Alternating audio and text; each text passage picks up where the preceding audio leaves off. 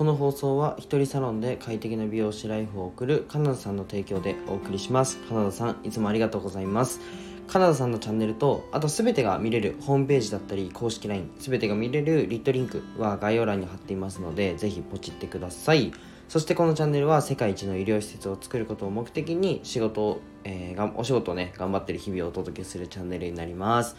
えー、っと、今日のテーマは、勘違いされるブランディングというね、テーマでお話をしたいと思います。えっと、本題に入る前に一つお知らせをさせてください。えっと、今、声でマネタイズしたり、えっと、収益化したり、うんと、集客をすることに必要なことをまとめた公式 LINE を作りましたので、ぜひ友達になってってやってください。噛んじゃいましたね。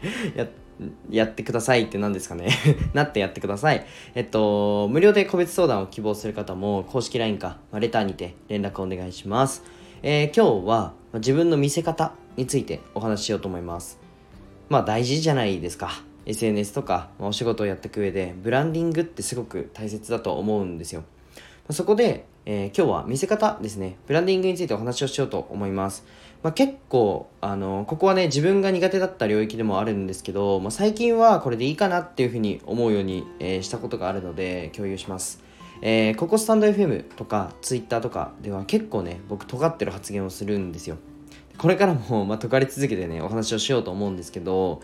なんかその後に1対1で、えー、Zoom だったり、電話だったり、実際にお会いして、えー、お話をするとなんか印象の部分で、まあ、かなり褒められたりかなり、うん、好印象な、えー、印象だなって僕最近思うようになって、まあ、印象の部分でかなり違うよねという言われることも多いです。実際に結構言われます。えっと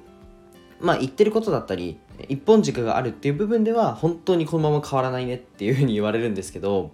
印象っていう側面では1対1で会ったり話した方が印象がいいねっていうふうに言われます。実際僕もね尖らないと面白くないなと思ってあのー尖りながらスタンド FM を始めたわけですけど、まあ、実際ね僕も、えーまあ、なんか勘違いされるということは、まあ、ブランディングが間違ってたのかなっていうふうに思ったんですけど、まあ、勘違いされるということは、まあ、実際に、えっと、1対1でお,、えー、お会いしたりお話をした時に僕の印象マイナスからスタートしてるんであの普通に会話するだけで印象めちゃくちゃいいんですよ。この振り幅でめちゃくちゃいいんですよね。うん。まあ、僕にとっては本当普通の立ち振る舞いをしていても、まあ、印象よく、えー、いいというふうに判断されることが多いし、まあ、実際に言われることが多いです。でもまあこれって、まあ、どっちを取るかなってなった時に、まあ、正解は正直ないなって思ったんですよ、まあ、僕の印象によってなんかひじり君ってちょっと喋りにくいかもしれないっていうふうに思ってる方も絶対いて、まあ、そういういうふうに思ってる方って言ったらまたこれもあれだな まそういうふうにね思わせてる節は僕があるので僕が悪いんですけど、まあ、そういうふうに感じる方って僕と1対1で話そうとはそもそも思わないですと。ってなったら入り口って狭まるじゃないですか。まあ、あの安心な印象を持ったり好印象を持ってもらって入り口を広くするっていうのはめちゃくちゃ大切だと思うんですけど、まあ、逆に入り口は狭いけどギャップによって深いつながりができやすいっていう部分も、まあ、なんか人によって攻め方は違うし見せ方は変わるなっていうふうに思いました。ただ、えっと、ブランディングで僕が必要だなと思ったのはもうブレちゃいけないことだと思います。全て統一して一貫して自分のやってることとか活動とかそこには自信を持って軸をぶらさないことが必要だなっていうふうに思いました、まあ、SNS をやる上でビジネスをやる上で、えー、絶対に必要なのが